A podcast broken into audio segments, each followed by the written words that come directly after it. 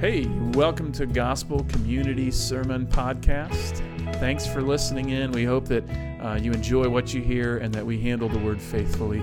We'd invite you, if you have any questions or want to attend a service, to visit www.gcctroy.com.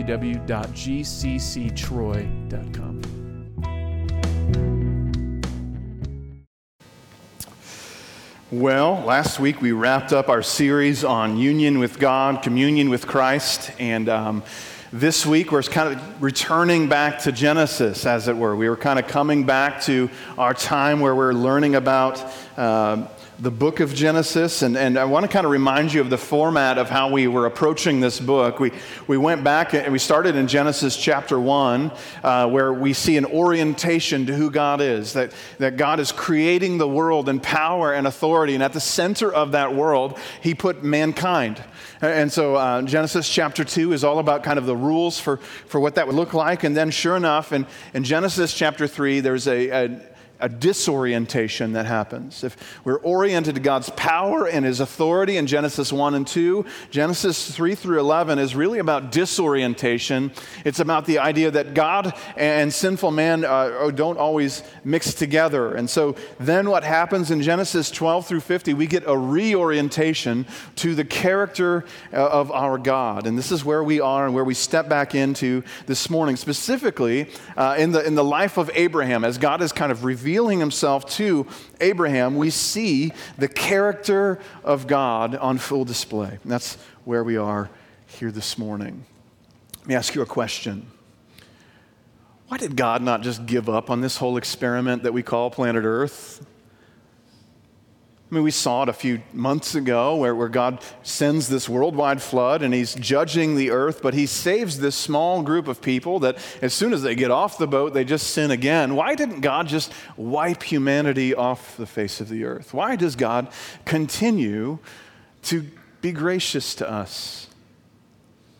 You know, I hear these stories, especially now when everybody's afraid of everything stories about asteroids hurtling toward the earth or whatever else it might be and all this fear that's happening, uh, everything else, the destruction of the world. If we've gotten this far and God hasn't blown us off his planet yet, what, what is it that's stopping him? Certainly, humanity's not getting any better, is it? What is it that keeps God faithful to us? You and I might experience it more on a personal level. We might think to ourselves after we've sinned in the same way, in the same type of sin, for the 3,000th time why doesn't God just give up on me? Why does God still remain faithful to me? Or maybe you're not there. Maybe you're there and they're saying, I know that God has given up on me. I know that God has, his patience was worn out long ago. How can we be sure that that's not true? This morning we have brought in front of us a sinner like you and I. He's born with the same heart in his chest that you and I possess. We inherited the sin of Adam. And as Abraham comes to us in this story this morning, or whether it be the daughters of Lot as well, make faithless decisions, we see that all of us deal with this recurring faithlessness, this recurring problems. We, we struggle with our own sinful humanity, don't we? See, as we dive in this morning, here's where I think God wants to take us is that God is faithful to his promises, even when we forget them. Even when you and I aren't really necessarily thinking about God's goodness and mercy and the cross or his new covenant, his promise to us, God is faithful to his promises, even when we forget them. That's where we want to kind of open up or reopen the story of Abraham this morning. See, really, what our passage does to us this morning is it shows us uh, uh specifically God's faithfulness amidst pregnancy. Uh, there first is two women who decide to get pregnant in a way that might not please God.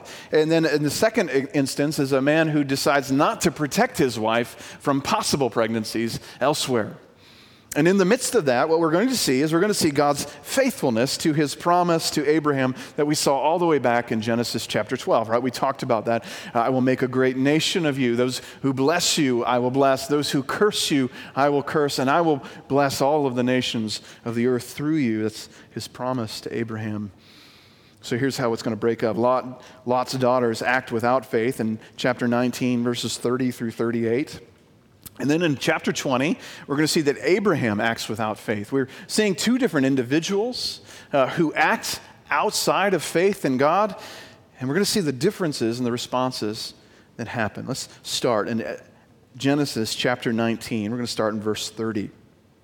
Now, Lot went up to Zoar and lived in the hills with his two daughters for he was afraid to live in Zoar. So he lived in a cave with his two daughters. And the firstborn said to the younger, Our father is old, and there is not a man on earth to come into us after the manner of all the earth. Come, let us make our father drink wine, and we will lie with him, that we may preserve offspring from our father.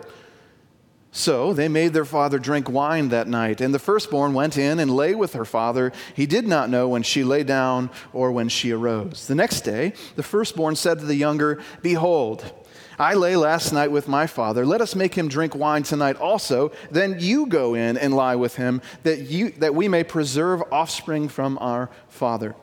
So they made their father drink wine that night also. And the younger arose and lay with him, and he did not know when she lay down or when she arose. Thus, both the daughters of Lot became pregnant by their father. The firstborn bore a son and called his name Moab. He's the father of the Moabites to this day. The younger also bore a son called, uh, and called his name Ben Ami. He is the father of the Ammonites to this day. This is the great kind of story you want to jump back into the book of Genesis with, don't you? This is one of those stories that just kind of leaves us feeling like we need a shower, like we need to kind of wash ourselves clean of everything that's happening here. But let's break down exactly what's going on in this passage. See, what happens first in Genesis 30 is that Lot is fleeing to the hills that he formerly avoided. If you go back into chapter 19, into verse 17, uh, you'll see the angels of the Lord speaking to Lot.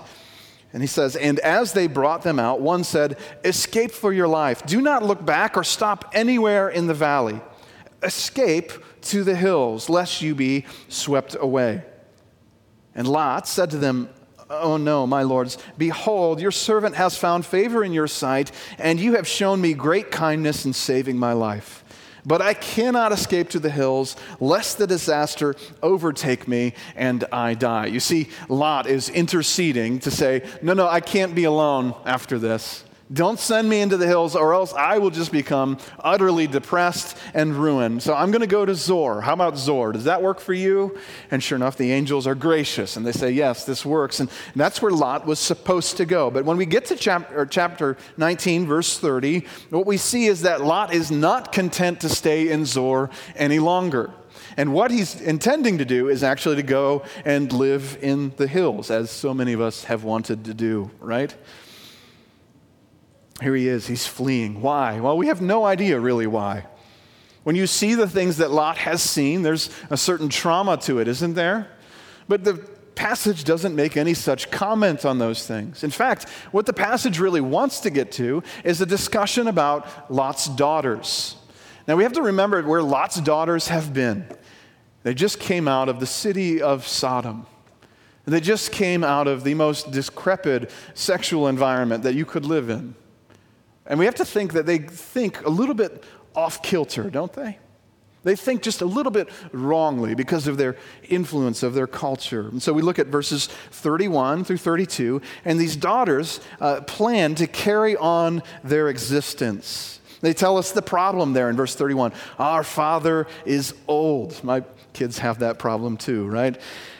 There's not a man on earth to come into us. See, what these women are thinking is it's literally the last man on earth scenario, right? That thing that we've been told so many times. I wouldn't date you if you were the last man on earth. But this is exactly what they're thinking. Uh, they're thinking that Lot is the only existing male on the planet.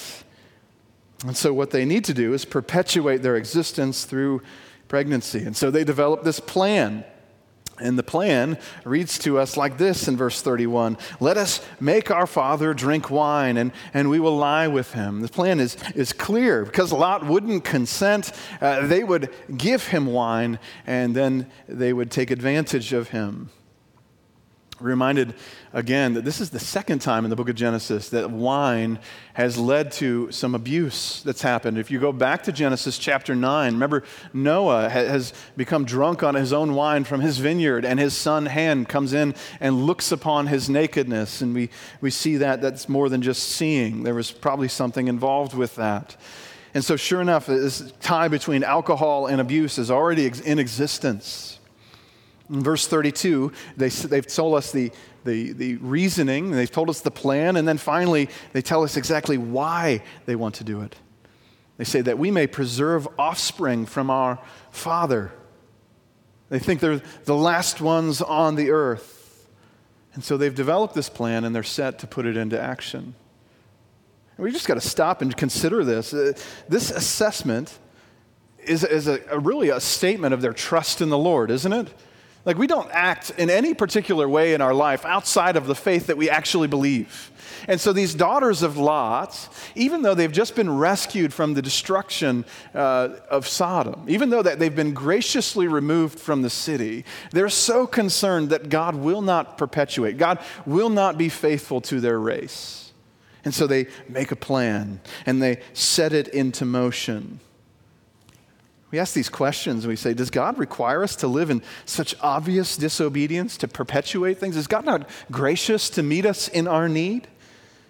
No, by any account, these daughters are not acting on faith in Lot's God. Instead, they've kind of deduced this strategy based upon their limited perspective of what they see and what they know, the, the few facts that they've strung together. They've worked out this plan that they're going to do this thing. And as we're going to see, this has drastic consequences. See, what it goes on to tell us is that these daughters execute their plan in verses 33 through 35, and we see kind of a, a, formula there in verses 33 and 35. They made Lot drink, they lay with their dad, and then the exact same phrase He did not know when she lay down or when she arose. And eventually they become pregnant.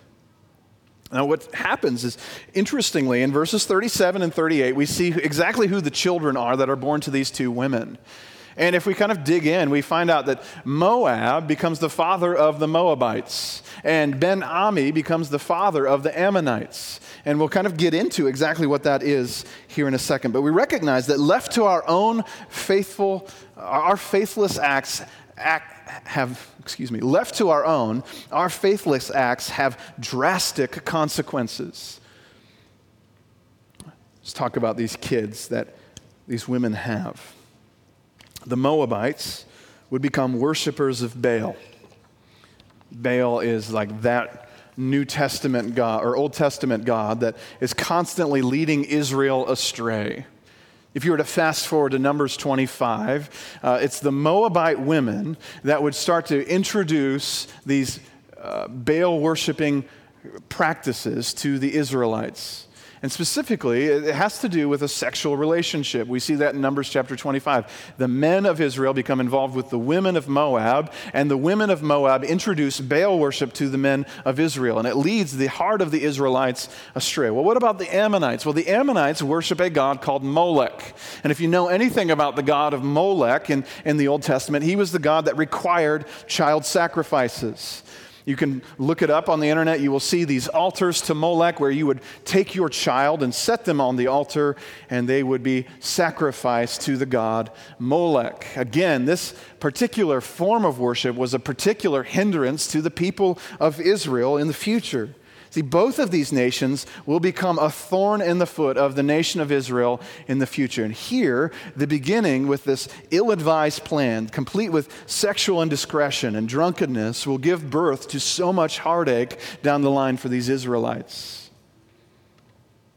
Here's the question before we cast any stones Is your faithless act or my faithless act any different? Is it any different than what these women have perpetrated?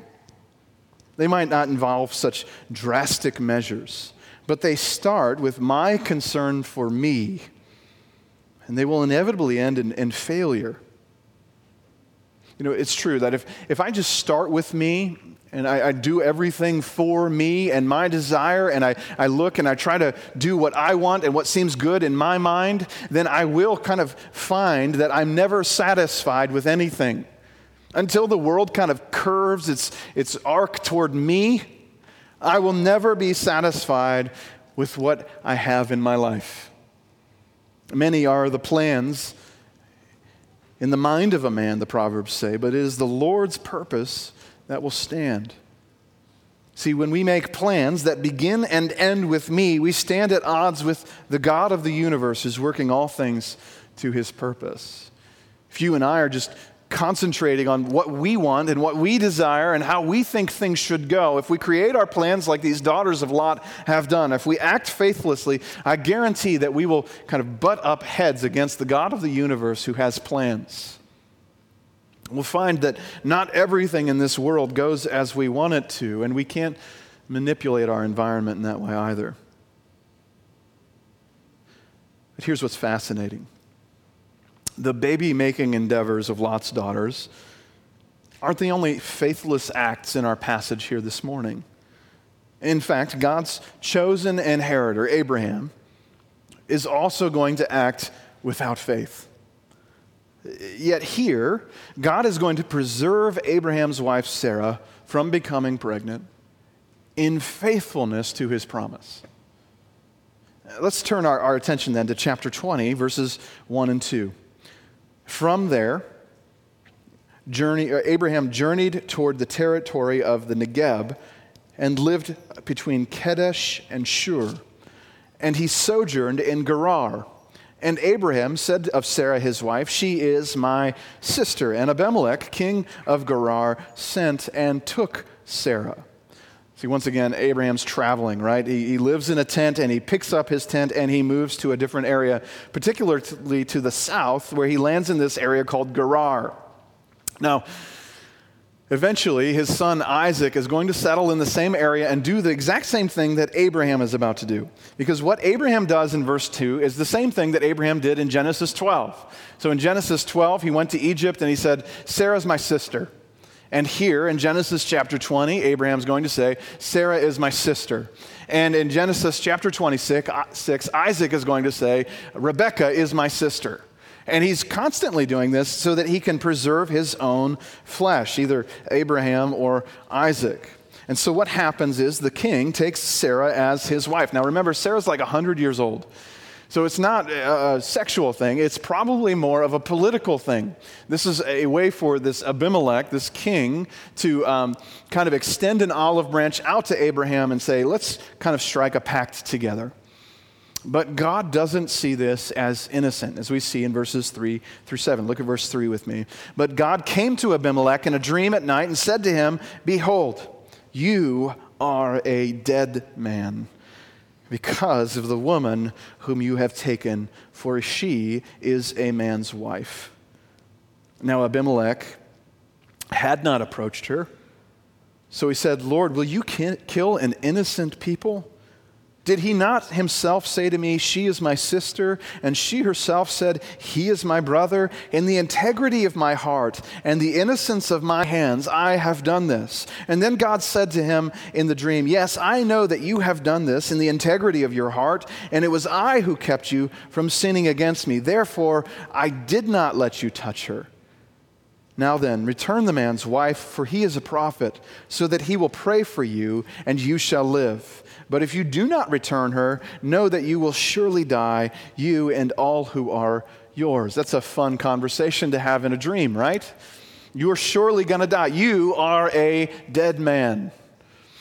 That's exactly what God says to Abimelech. That is, that the actions of Abimelech in taking Sarah as his wife are so offensive to God that they will result in certain death for Abimelech if he doesn't turn.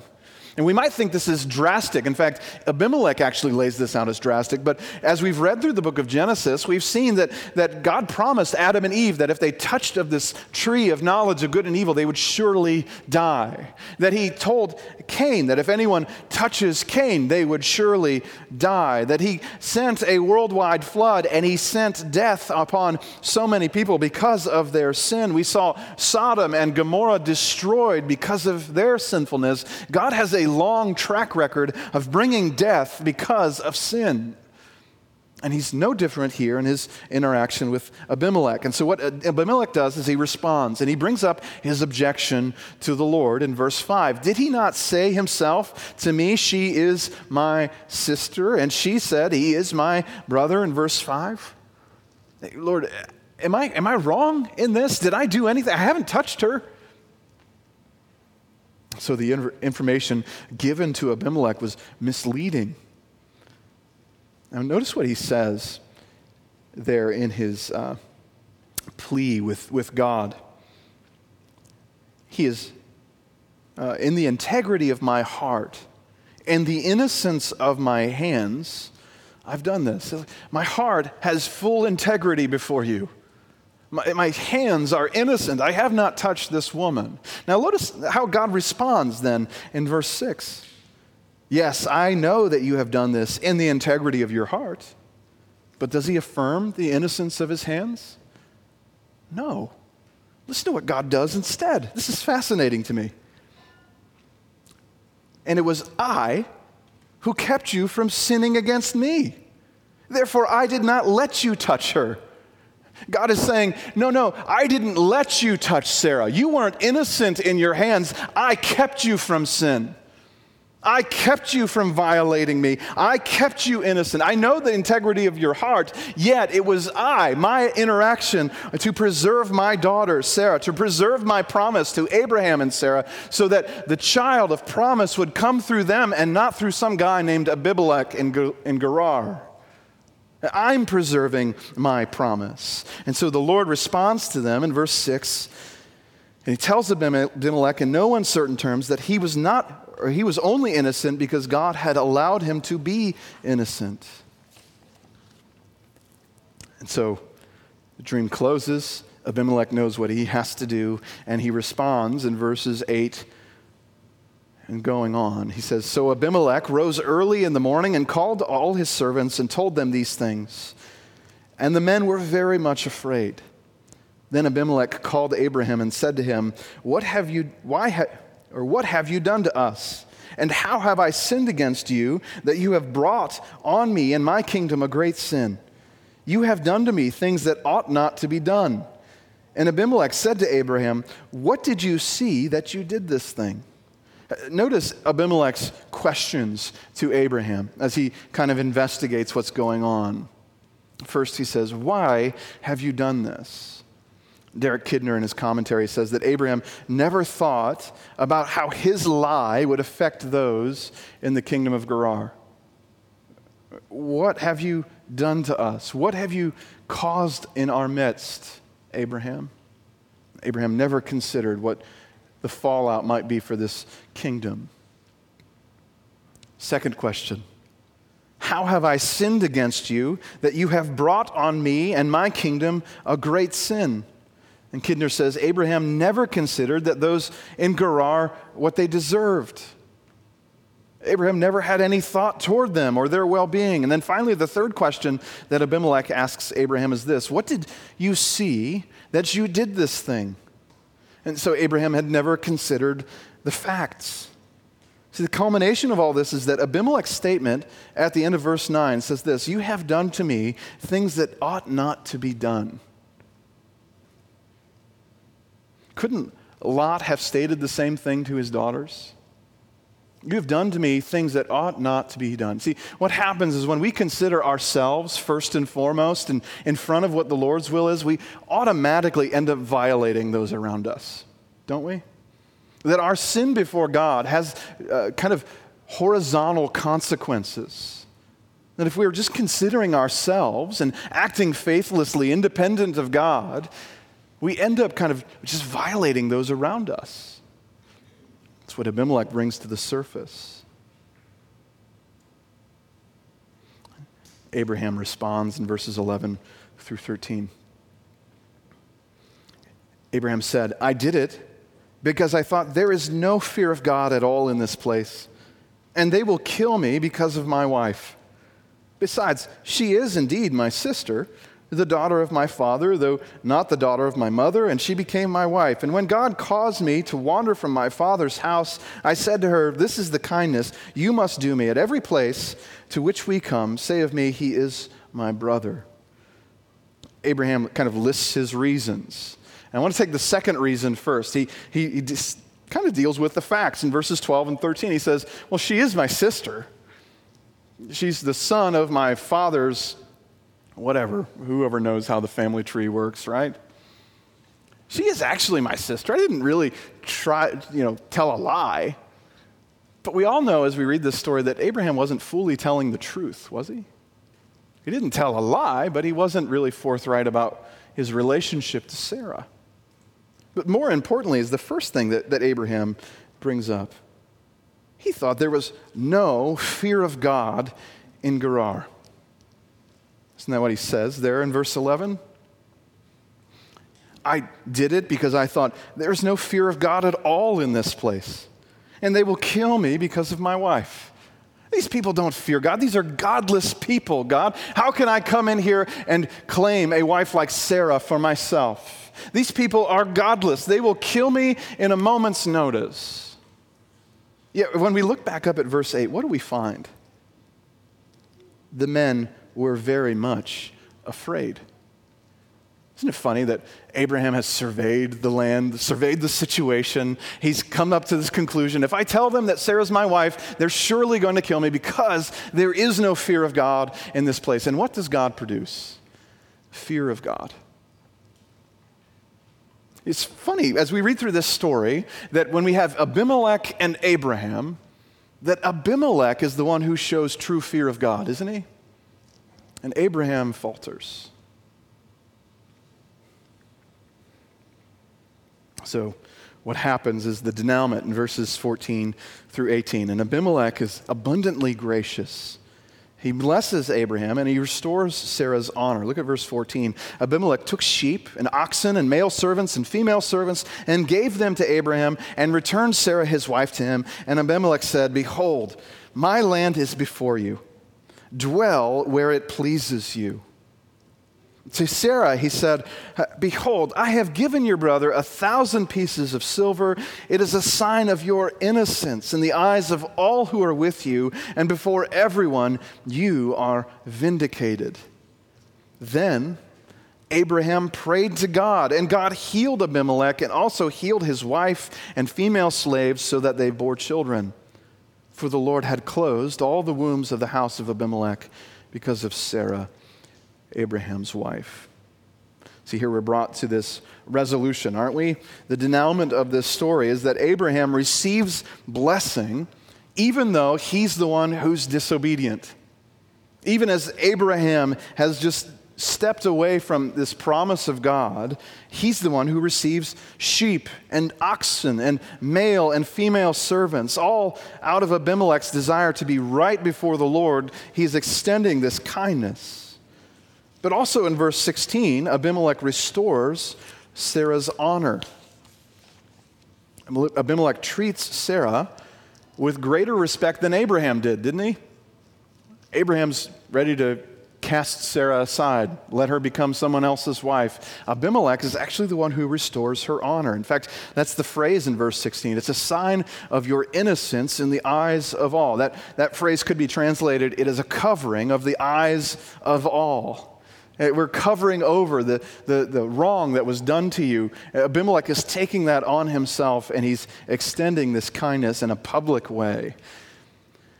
So, what happens then is that Abraham, as he's received blessing from the nations, as he's received something from someone that he didn't deserve, restores health to the household of Abimelech in verses 17 through 18. And you might stop and say, okay, this is a lot of story here. There's a lot of fact going on. What are we kind of looking at as we look at these stories in Genesis 19 and 20? See, the, the long and short of this is that God is faithful to his promises. That our God is one who doesn't just forget the things that he says, he actually retains his promises and is true to the very jot and tittle, the smallest portion, the smallest iota of what he has promised to us. Even in the midst of our faithlessness, God meets us with great faithfulness. Let's just stop and just consider kind of the weight of Abraham's story thus far. God's faithfulness is not due to our perfect obedience. Let's just say that again. God's faithfulness is not due to our perfect obedience. Abraham has this long story, right? Where God's making these promises, and occasionally Abraham is acting in this faithless way. You know, we, we look at passages like Romans chapter 4, and we see that, that Abraham is justified by his faith. And we think then that Abraham has this massive faith that, that is always doing the right thing. But as we read the accounts in Genesis, we see a different story. In Genesis chapter 12, verses 1 through 3, that's where God gives the promise to Abraham, this massive promise. I'm going to make you into a great nation. Those who bless you, I will bless. Those who curse you, I will curse. And I'm going to bless all of the nations of the earth through you. Well, it's later on in that same chapter, in chapter 12, that Abraham goes down to Egypt and lies about his wife the first time. Fast forward to Genesis 15. The scene is there where, where Abraham falls asleep by this tree and God is going to make a covenant with, with Abraham while Abraham literally is sleeping. He cuts these animals in half, like as if to say, if either of us break our side of this promise or this covenant, let us be like these animals split in two. Let us die the death that they also died. And, and when God comes, it causes Abraham to fall into a sleep, showing that God himself will take care of the covenant. God will be true to his promise to Abraham. And so that happens in Genesis 15. It's in Genesis 16 that Abraham sleeps with his wife's servant, Hagar and has a child by her. It's in Genesis 17 that God strikes this covenant with, with Abraham. And it's here in Genesis chapter 20 that God that Abraham's already forgotten the nature of that covenant. See, we also do things out of line with a life of faith, right? We also act in faithless ways at times. Oftentimes, we repeat the same sins over and over again. We're reminded even this morning that, that Abraham did the same thing twice in Genesis 12 and Genesis 20, and that his son was going to do the same thing in Genesis 26. But it's not just those things, it's his time with Hagar was faithless. And so Abraham has this life that is not consistent. He acts in extreme faith. He goes and he, he rescues Lot from Chedorlaomer. He, he believes God in Genesis 15 when he looks up at the stars and he sees them and he, he recognizes that uh, God's saying, as many as the stars are, that's the number of descendants. They're going to be as, as many as the sands on the sea, seashore. And yet he'll turn right around and do something absolutely faithless. See, we're this mixed ball of massive faith and absent faith. Just this living contradiction. I've been fascinated. Jody and I have been having some discussions recently, and we'll talk about people's strategies for COVID 19 and some people have these like they these standards they, they won't go and do this uh, and there's kind of this list of rules of the things they, they won't do and try to in order to try and keep themselves healthy yet everybody has something that is contradictory in some way right we'll go to a restaurant but we won't go to Walmart, or we will go to Walmart and we won't go to whatever else, right? We have all of these things that are just contradictory. We all are kind of in some way self contradictory in that matter, aren't we? And that's what we do all the time, whether we realize it or not. We're inconsistent in the way we play out the issues of our faith, we're inconsistent in the way we think about things. And the truth is this morning that you and I are people in need, in need of grace and kindness from God. That's why this morning I want to orient us to the promise of God that He's given to us. See, Abraham wasn't the only one who received a covenant from God, is he? We also have received a covenant from God. Matthew 26, uh, Jesus says this Now, as they were eating, Jesus took bread. And after blessing it, he broke it and gave it to the disciples and said, Take, eat, this is my body. And he took a cup, and when he had given thanks, to, he gave it to them, saying, Drink of it, all of you, for this is my blood of the covenant, which is poured out for many for the forgiveness of sins. I'm going to dig into Paul's words in 2 Timothy chapter 2. I believe it's on the screen here this morning for us. 2 Timothy chapter 2. saying is trustworthy. For if we died with him, we will also live with him. If we endure, we will also reign with him. If we deny him, he will also deny us. If we are faithless, he remains faithful, for he cannot deny himself. You know, it's interesting that when Paul writes this, this phrase, this, this word, he's waiting for his own execution. Paul's chained somewhere, and he's waiting to die. And doesn't that cast new light on verses 11 and 12? If we have died with him, we also will live with him.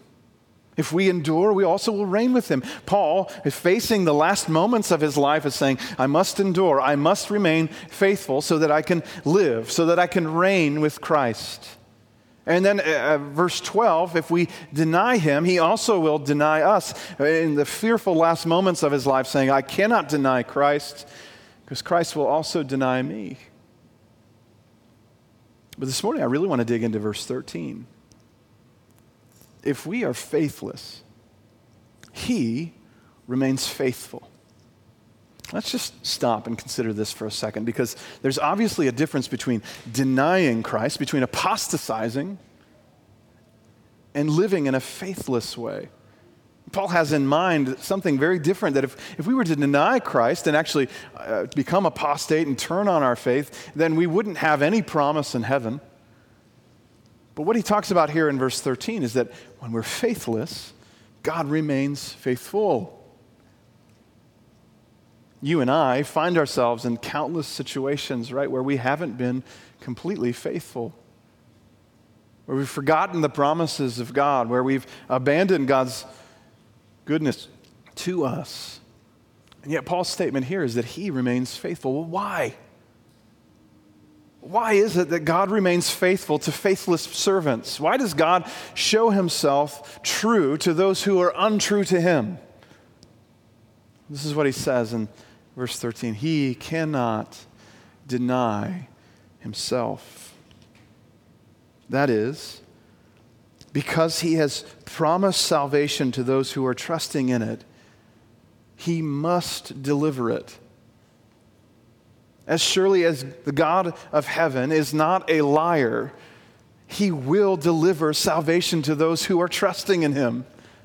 It's not a matter of you and I and our faithfulness. It's a matter of God's promise. And because God is not a liar, is not in contradiction to his will or to his word, he will bring us to completion Right? Isn't that the promise at the beginning of Philippians that he who began a good work in you will bring it to completion? And so when Jesus says to us in Matthew chapter 26 that this is the blood of my covenant, which is poured out for many for the forgiveness of sins, he's making a promise to us.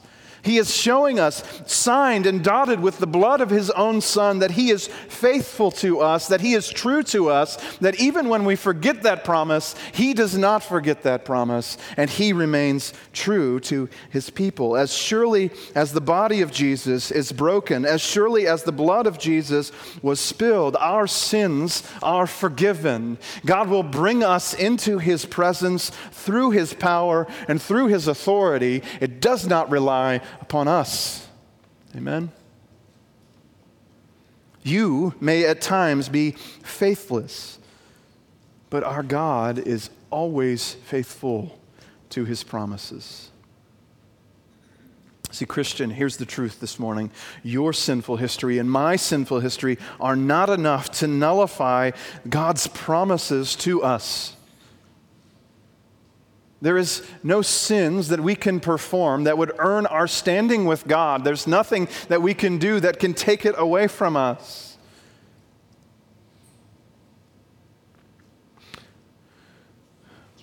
This morning, I, I might act, might talk about my own history here. I don't like to do this often because it can become very quickly about me, but to recount the story of God's grace in my own life, I, I think it might be worthwhile for us to, to think about. I came to know Christ when I was 10. The period of, of my age, between ages 10 and, and 17, was marked by foolishness. I pursued my desire without care for the things of God. I was just foolish. And the ages between 18 and 30 were marked by arrogance. If age uh, 10 to 17 was marked by an uncaring for God's religious things, versus, or page, ages 18 through 30 were very familiar with the things of God, but used them manipulatively. And ages 30 through 40 have proven to expose my anxiety about various things. I'm foolishly thinking that I can control the things around me. If I were to speculate, I think that ages 40 through 50 will be marked by, by struggling with just lethargy, uh, by struggling with just an uncaringness of, of just really being motivated to do what God has called me to do. And if I were to speculate on ages 50 to 70, I would say that I, I might be prone to resentment and bitterness and anger. But the point is that God is faithful to us over a lifetime of faithlessness. God shows himself true to us as we give 70 years or 50 years or however long it might be, Or we might not be faithful to him, but he's faithful to us. No matter who you are, you will not faithfully execute every aspect of your Christian life. What we need is grace, mercy. See, here's the truth some of us are sitting here and we're wondering, when will I finally exhaust the faithfulness of God? When will I finally perform that last sin where God will just throw in the towel on me? When will I finally just wear out God's patience? And I might just submit to you that we should be asking a very different question. Maybe the question we should be asking in this place is when will God ever break his promises? When will God ever turn on his word? If Abraham's a living example of someone who struggled with the same sins over and over and over again and has this long history of faithlessness, we also see on the other side of that a history of God's faithfulness to his promise to Abraham, don't we? See, as recipients of promise this morning, I want to be a people that cling to that promise, that, that hold on to the truth of the gospel, that cling to it, and aren't those who are just lost in our faithless moments. And I want to pray for us now that God creates in us a thirst for that gospel. Let's go to our God and pray. Lord, we ask now that you would create in us a thirst to see your faithfulness in all things Lord, I, I sense that some of us are, we're in need of grace and kindness. We are exhausted. We see our sins in such clarity that it's hard to oftentimes see your grace and your mercy. The truth is, Father, that you remain true to your word. That when you promise that Jesus' blood was covenant to us. We claim that promise. So, Lord, we thank you for your grace and your goodness to us. We pray this in Jesus' name. Amen.